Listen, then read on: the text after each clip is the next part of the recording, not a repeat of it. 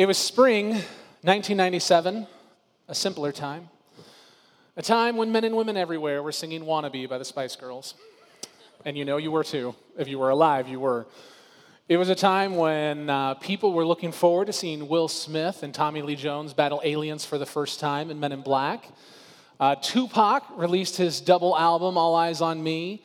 Every week, millions and millions of people would tune in to see if Ross and Rachel will finally get together.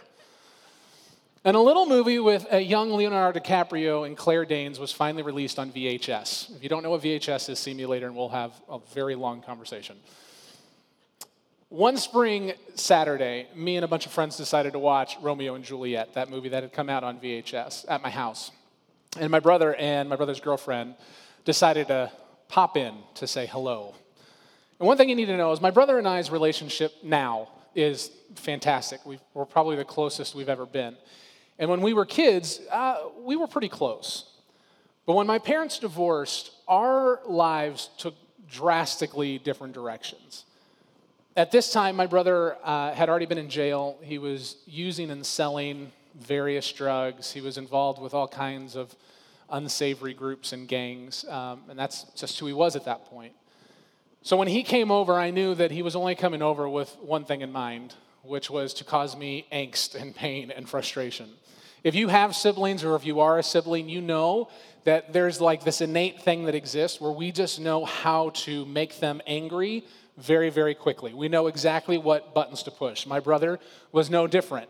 And he decided to push all of those buttons. He wanted to, he wanted to get me from zero to 100 really quick. The first thing he did was talk during the movie. You just don't do that. If you do that, and I have a friend in here right now who, who does that, they're over here. I'm not going to say who. Just don't. And my brother was doing it, and he was doing it in such a way that he was hitting my other thing. He was picking on all my friends. He was just pinpointing every one of them and saying something mean or inappropriate. And then the third thing was is that he just kept smacking me on the back of the head. And to this day, like when someone does that, even if it's like gently, like I like tense up, like, come at me, come on, right now. And so I knew that my brother was just trying to get a rise out of me. I knew he was trying to make me angry, and I was really trying to like mitigate it. I was, I was trying to be like, you know, no, I'm not going to do it. So besides some choice words that I won't say out from stage because it's inappropriate, like I just was just kind of letting it be. And then he went in for the kill. He took his cigarette that he was smoking and decided to put it out on my arm right there. Let me stop right there. Most of you who've gotten to know me know that I'm a pretty happy go lucky guy. I generally mix well with others. I, I certainly lack patience and I'm not perfect and struggle with different things, but I'm not necessarily a bear to be around. I'm not that guy brooding in the corner, hating everything about life. I'm more of an optimistic realist. I always hope for the best, but plan for the worst because I understand that sometimes life happens. So I want you to have that Topher in your mind as I finish the story because the temptation will be to judge. But this happened over 20 years ago, okay? So my brother puts a cigarette out on my arm, and I immediately pop up, and he looks at me and he goes, Oh, fill in the expletive. Let me pause again. So when I was a kid, my parents would tell everyone, Christopher has a really high threshold before he just loses it. Like he's a really happy kid. And the, the real sign was if I got tears in my eyes, my, my family would say, Oh, you just, you need to run away. So when my brother put out a cigarette on my arm and I popped up, you know what? There were tears in my eyes. And so he ran away. He ran through the house and I began to chase him. My friends were following, all shocked. His girlfriend was like, Stop it, stop it, stop it. My brother ran back through the house the other way, goes to the back bathroom, slams the door, and locks it, as if that's gonna stop me. I put my shoulder down like I'm playing football again. I bust through the door, knock him over, and just begin to unleash my fury on him in ways that I thought I might as well have been in my own Street Fighter game. That's the only time in my life that I could honestly remember losing myself to anger in such a way.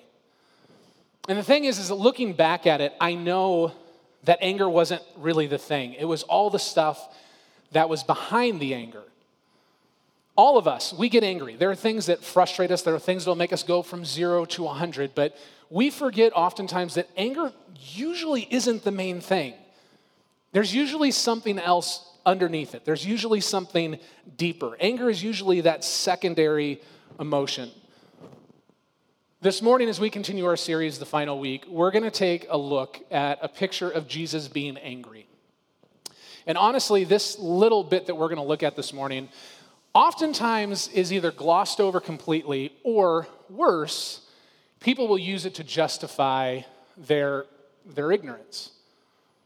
My hope is that this morning we can kind of see this picture of Jesus being angry, understand what's behind the anger, but more importantly, what the bigger picture is. Last week, uh, our lead pastor Chris kicked off this series and he talked about Jesus' entry into Jerusalem. Jesus came to Jerusalem specifically for the Passover festival. A lot of you have probably heard at least the word Passover before, if you've maybe even seen it on a calendar. Um, if you've ever read the book of Exodus or went to Sunday school and you heard about Moses and Pharaoh and the seven plagues and the Red Sea, all of that kind of stuff, or saw the movie Prince of Egypt, this is, this is what we're talking about when we talk about Passover. Specifically, Passover celebrates the freedom that the Israelites finally had from slavery out of Egypt. That's what Passover is. And a part of Passover is this idea that people would come and they would sacrifice a lamb as a form of worship and gratitude. And I know it sounds weird to our kind of 21st century modern minds, but this is, this is background info that, that's really important to have. And that, that sacrificing of the lambs is a throwback to when God told Moses to communicate to Pharaoh that the firstborn son in Egypt would die. That was the last plague. And so every Hebrew family was informed you need to sacrifice a lamb and take some of that blood and put it on the doorpost of where you live. And so the Spirit of the Lord in the seventh plague would then pass over, hence the name, those homes, and the firstborn child wouldn't die. So that's, that's what Passover is, but it's a big, it's a big deal. About this time in Jerusalem, the population is about 80 to 100,000 people. But just like in Richmond, like when we have a festival, that population increases. Some historians put the population up upwards near a million or more people. And most of these people and most of these families are inevitably going to make their way to the temple to celebrate and to worship. And that's actually where we're going to pick up today um, with our verses. We're going to start in Matthew 21, starting in verse 12 and 13. And Jesus entered the temple and drove out all who sold and bought in the temple and he overturned the tables of the money changers and the seats of those who sold pigeons or doves. He said to them, It is written, My house shall be called a house of prayer, but you make it a den of robbers. Now, I want to stop just real quick. That's only two verses, but there's a ton in these two verses. There's a lot to kind of unpack, which it doesn't seem like there really would be. The first thing you need to know is that the language that's used here is not passive, it's very active. It is a more violent language. He is physically doing something out of frustration and anger. We see that in the original text. What happens though is that oftentimes we'll read this and people will fall into one of three buckets. The first two buckets are more emotional responses, and it's a, it's a minority that fall in these buckets. But one group will read that and go, Ooh, I don't like this Jesus. I like my Jesus like I like my bunny rabbits, cute and cuddly and all about love and kindness and joy and peace. And then you got the other bucket, also like super emotional responsive, like, yeah, man, flip the flipping tables. Enough of this joy and peace crap. Enough of this garbage. We're at war. We should act like we're at war. But the majority of us will read that and we'll go, okay. And we'll move on. The problem with moving on is that we miss so much richness and depth that's in these two verses. And the way we get there is just taking a look at the context.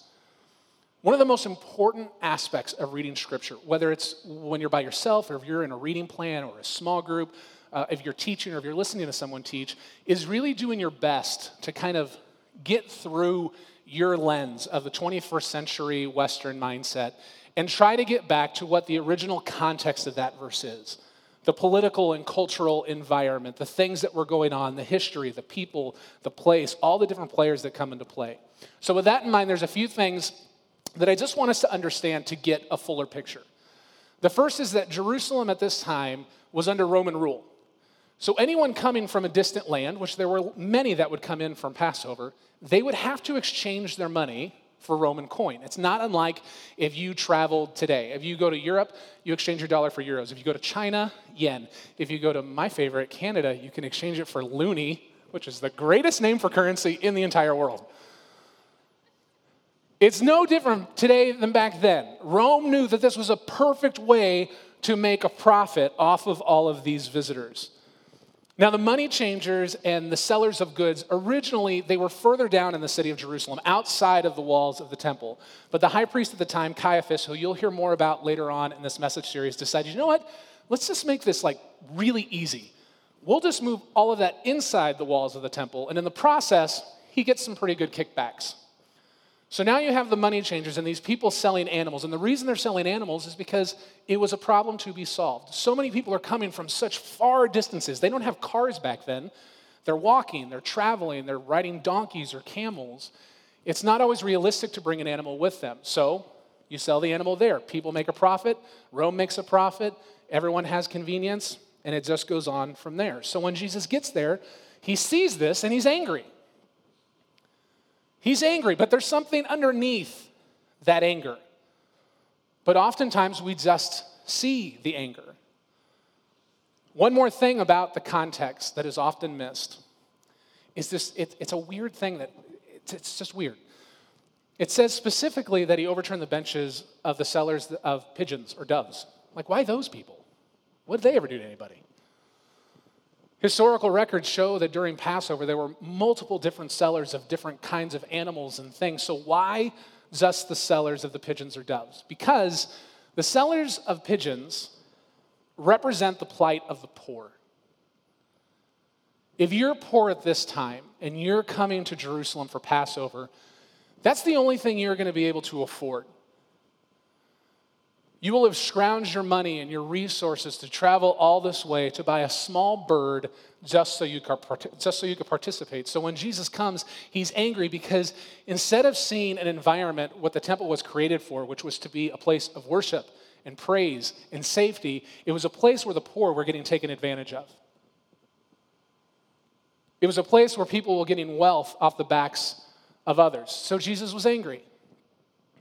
He was angry because of that, but he was also angry because he saw people who said that they knew God, that said that they followed God, that knew the scriptures of God, and yet acted in such a hypocritical way to be completely against God. He got angry because the temple, which was supposed to be this place of worship and hope, instead became an extension of the political kingdom and not the heavenly kingdom. He's angry. And it's really easy to miss the bigger point because all we see is the anger. Because that's what happens when we're angry. When we're angry, we only see the thing right in front of us. I need to ask you guys have you ever seen this meme? We're going to put this up here. You guys ever seen that? Okay, I'm not going to ask you how many of you have posted this meme, and you're going to know why in a second. so don't raise your hand. I first saw this meme about four years ago. Um, I was working as a manager at a retail store. And if you've ever worked in the service industry, you know that you see the utter worst of people, especially during the holidays. Like, it, there are times when you go to work all happy, and the next moment you're going, I'm gonna, I'm gonna lose my mind. I'm gonna get arrested tonight because something bad's gonna happen, and it's gonna, I'm gonna do it. This is the night. This is when it's gonna happen. Side note if you've never worked in the service industry, y'all better be nice to those people because they put up with so much that you have no idea about. So I saw this meme at just the right time. It was peak holiday craziness. I was just tired and done, and I saw this as I was scrolling through Facebook, which is a terrible thing to do anyway. And I laughed and I was like, yes, this. This is who I'm gonna be when I go to work tomorrow. I'm just gonna wait, and when it happens, I'm gonna flip over a dining table, throw a sofa, and I'm gonna be like, you guys suck. Like, ah, like that's gonna be me. But then I grew to hate this meme so much. I began to see it pop up more and more in that weird subculture thing that exists sometimes with Christians. And what I began to see was people using this meme more and more as a way to justify their anger at something or justify their frustration or their political stance or some irritation that they have in the world, and they were using this. And it became just this huge reminder to me of how many of us miss the point. So I, I need to be just real clear about something before we move on. Jesus flipping the tables at the temple is not your justification to be a jerk. It's not your example of how to climb up onto a sanctimonious high horse and look at the world below you with disgust. It's not your permission slip to make your religion your politics or your politics your religion and call it Christ. It's not your okay to lash out at someone who has hurt you. It's not your approval or your checklist of how to choose what best to be enraged about and angry about this week. It's just not. That day in spring of 1997, when I looked down at my brother's face, bruised and bloodied from my own hands, I didn't feel a sense of vindication or justification. I felt a deep sense of shame and pain because the brother that was on the floor, the brother that put a cigarette out of my arm, that was smacking the back of my head and talking through the movie and doing everything he could to make me angry, that's not the brother that I knew. The brother that I knew always protected me, he always looked out for me. When my parents would fight, or my dad had been drinking too much, it was my brother who would say, Why don't we go next door? Let's go play outside. Let's go play a video game. He was the guy that if he saw me in line for lunch at school and he knew they were serving something that I didn't like, he would go up to the lunch lady and make an excuse for me so that I wouldn't have to eat it. That was my brother. And what was so hard is that behind my anger was so much broken heartedness because that wasn't my brother anymore. The one who was always my protector became the very thing that he was always trying to protect me from. Behind my anger was so much hurt. And I tried to justify it because that's what we do, right? As humans, we like to justify our anger. We'll frame it in such a way that it, it absolves us of any responsibility. And we'll say things, well, like, you know what, it was their fault, they had it coming. And we do this generally to assuage our own guilt and shame because I honestly believe deep down, deep down, we probably know that we're in the wrong. Listen, being angry, ungracious, unkind, hateful in real life or on social media, it isn't Christ like. Even if we're using Jesus' anger as a scapegoat. But the only thing we're doing is missing the point. And as Jesse Carey puts it, we stop being known for our love and start being known for our anger. And that's not how we're instructed to live. Yes, the story of Jesus in the temple does show that our anger might be correct at times, but the life of Jesus teaches us that it's the exception, not the norm.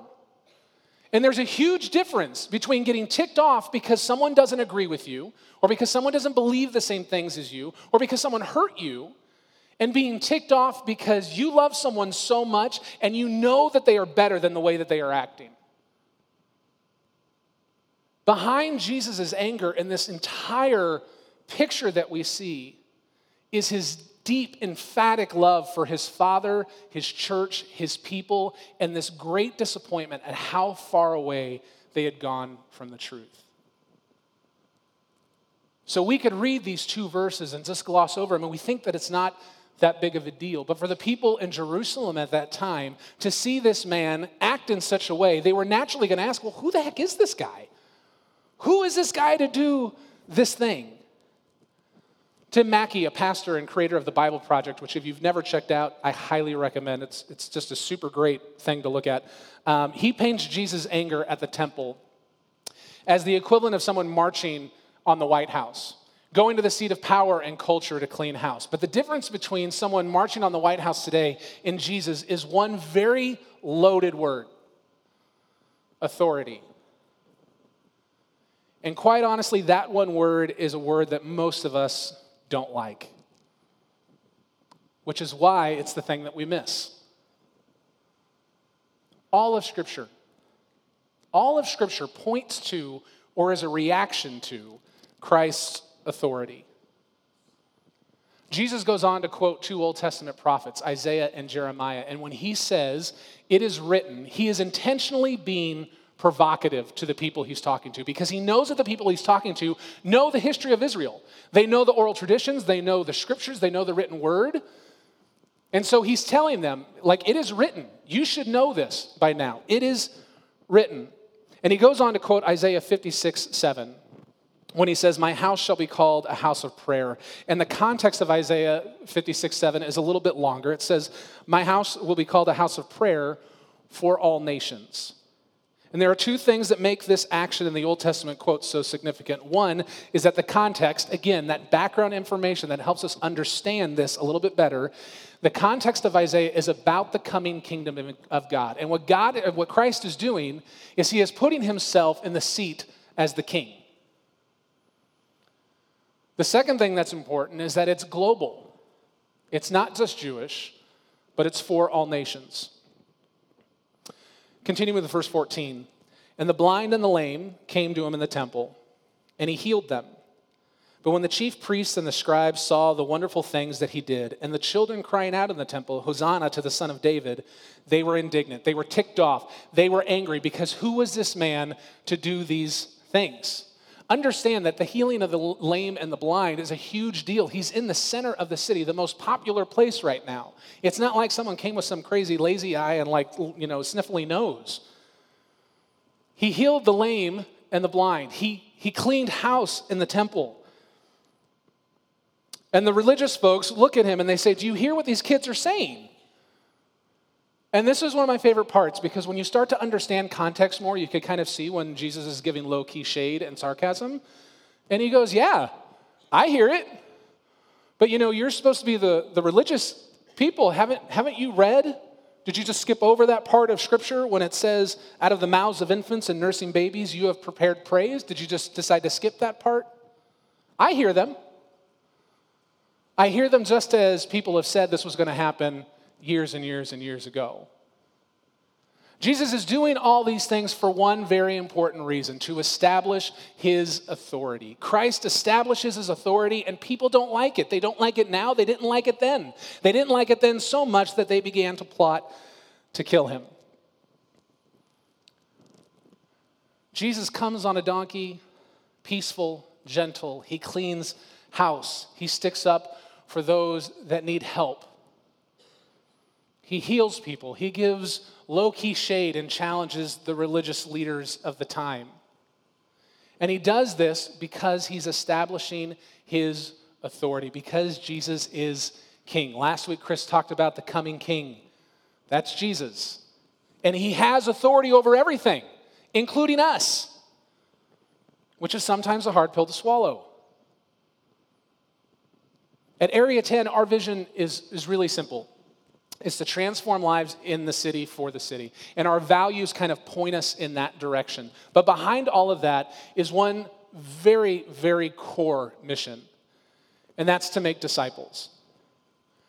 Jesus said, All authority in heaven and on earth have been, has been given to me, therefore go and make disciples of all nations. And so that is our mission here at Area 10. Sometimes we're great at it, sometimes we struggle with it, but that is where we are constantly headed and pushing. But what does that mean? To be a disciple? Well, it means to follow Jesus. It means to learn about him more. It means to study his life and his word. It means to be baptized. It means loving well and serving with intention. It means being honest with where you're at, your pains and your struggles and your, and your histories. It means being able to come together in community, bearing with each other's burdens. It means coming to a place where you can accept God's unrelenting grace and forgiveness, even if we don't deserve it.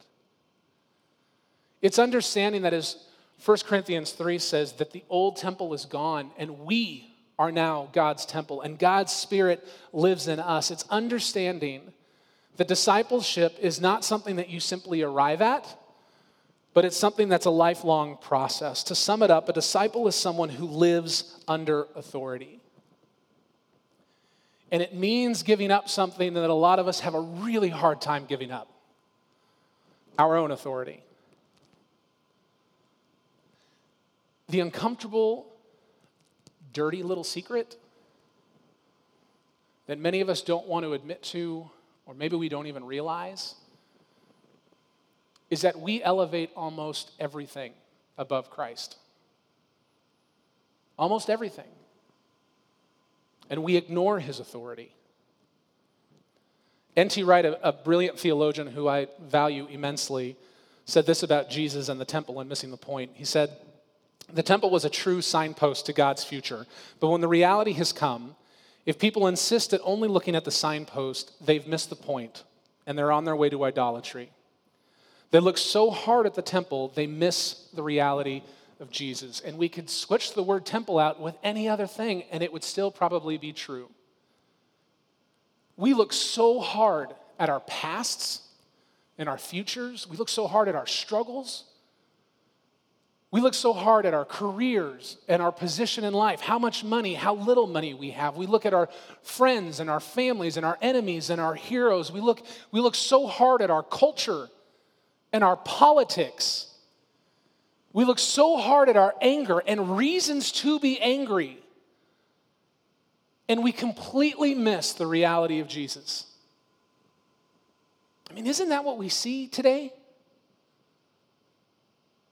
People on every side of the spectrum getting angry about all kinds of different things, elevating anything under the sun higher than Christ, and then trying to justify it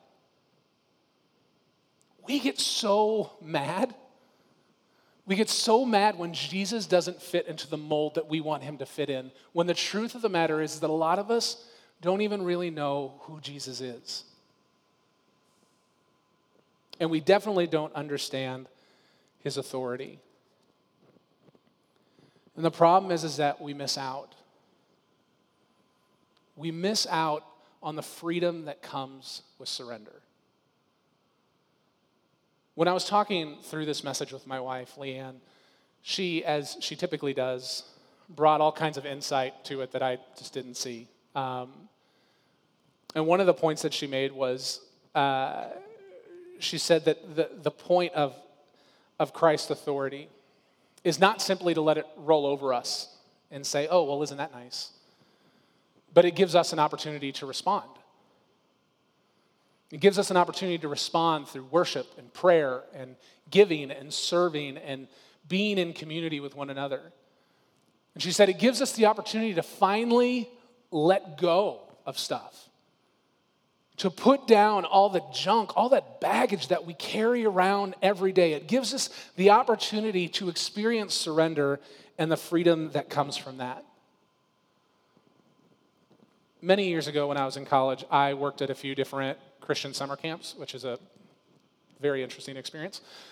One camp in particular that I worked at was legit. They had so many cool things happening and going on and activities. And one of the ways that they structured themselves is that each day the kids were broken into small groups, and those small groups would be with each other all day long, and they would have these extended experiences that were focused on kind of spiritual disciplines and spiritual development, as well as like a lot of like really neat and fun stuff. Well, there was one day where I knew I wasn't going to be leading a group, and I was typically a facilitator, so I didn't really get to experience some of these things. And I went to the camp managers and I said, "Hey, I would love to like do one of these experiences because these are really cool." And so they gave me one, which was like the worst one.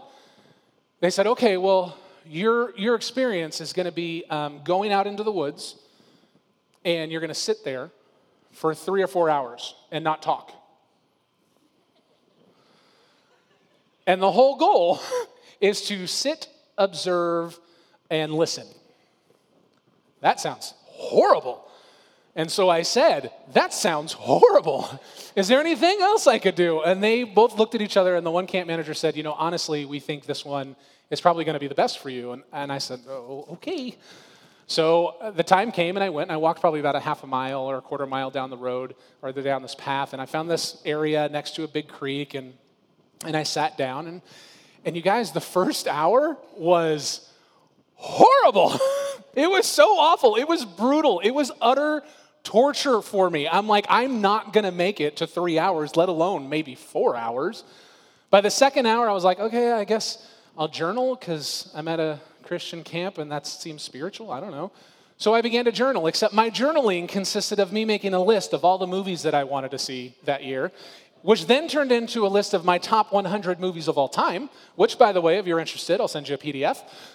And then it became me doodling movie posters. So, you know, I was clearly nailing this isolation thing. As I neared the third hour, I thought, well, I guess I could pray. That's, that's I'll pray. So I began to pray. Nothing eloquent or fancy, because that's not what prayer is about. It was just me talking to God, asking for things, thanking Him for things, praying for other people. And a weird thing happened as I began to pray. I began to be more aware of my surroundings, and I started seeing the different types of trees that existed and the squirrels that had been annoying me or entertaining me, like even the differences with them and, and how they chased each other and the way that the water undulated in the creek. But then I soon ran out of things to pray. So then I was like, well, okay, I guess I'll listen. So I asked God, God, what do you want me to hear? I didn't hear anything. I heard wind, I heard the creek. So I just kept looking around, and, and my eyes kind of stopped on this big tree that had fallen over. And it had fallen completely over the creek like a, like a bridge. And most of the branches were all pointing down at the water. And I remember looking at that tree and just feeling like this sadness and, and, and this idea of like, I hope I'm, I'm, I don't end up like that tree. So close to life, but unable to reach it. And it was that one thought that then made me start thinking about my life. And you know, I'm sure, the moment you start thinking of your life and you start pulling at your, that thread, ooh, who knows what's going to come out? So I did what any rational person would do. I tried to distract myself. I got a little stick and I began to draw on the dirt and dig little holes. And I saw this little acorn and I thought, you know what? I'm going to plant this acorn. I'm going to plant it. It's going to grow into a big tree here in this forest. And so I started to dig. And as I started to dig, I, I started to feel this weird sense of urgency to like clear a path almost for it and, and, to, and to dig deeper. And so I did. I started moving moss and dead leaves and pine needles away from where I was digging this hole with this little stick. And, and I kept digging. And then I thought I was going crazy because in my head and my heart, I heard another voice that certainly wasn't mine. And it said, Keep digging. And so I did. And I kept hearing, Keep digging. Dig deeper. Keep digging. Get the rocks out. Get the dead leaves away. Get the old roots out. Keep digging. Dig deeper. Christopher, dig deeper. Christopher, dig deeper. New life can't flourish if the old life is in the way. Keep digging. Keep digging. Christopher, dig deeper so that new life can flourish. And I'm remembering putting the dirt over the acorn and wiping tears away from my eyes. And I was reminded of Luke 9, verse 23. Jesus is talking to his disciples. And he said to all, If anyone would come after me, let him deny himself and take up his cross daily and follow me. I had only been a Christian for four years at that point, and for some reason in my brain, I thought, oh, once I gave my life to Christ and I was baptized, that was it. That was the end of my responsibility. I didn't understand what it meant to be a disciple. And it was that day that I began to learn that becoming a disciple and a follower of Christ is not just a one and done kind of thing, it's an everyday thing. It's every day choosing to put down all of that stuff and all of that baggage down so that Christ can be glorified through you. It's every day choosing to follow Christ and allowing Him to use you it's every day being intentional to dig deeper, to keep digging, to get out the old roots and the rocks of the old life so that new life can flourish. It's every day surrendering. And it's every day choosing to live under God's authority, not our own. Will you pray with me? Holy God, Lord, I recognize your authority in my life and in our church's life. Lord, I pray this morning that um, you open our eyes and our ears and our hearts to the reality of you. That we don't let our anger or our frustration or our lack of context for truth uh, get in the way of seeing who you really are and what you have in store for our lives. God, this morning, I know that there are a lot of us in this room who have a lot of old roots and dead leaves and rocks that need to come out. Lord, I pray that you give them the courage to identify those. I pray that you open our eyes to our individual uh, lives that help us draw closer to you. And God, as we come to your table here in a moment to remember your sacrifice, I pray that we also remember your victory over death and the grace that we have. It's in your holy name we pray. Amen.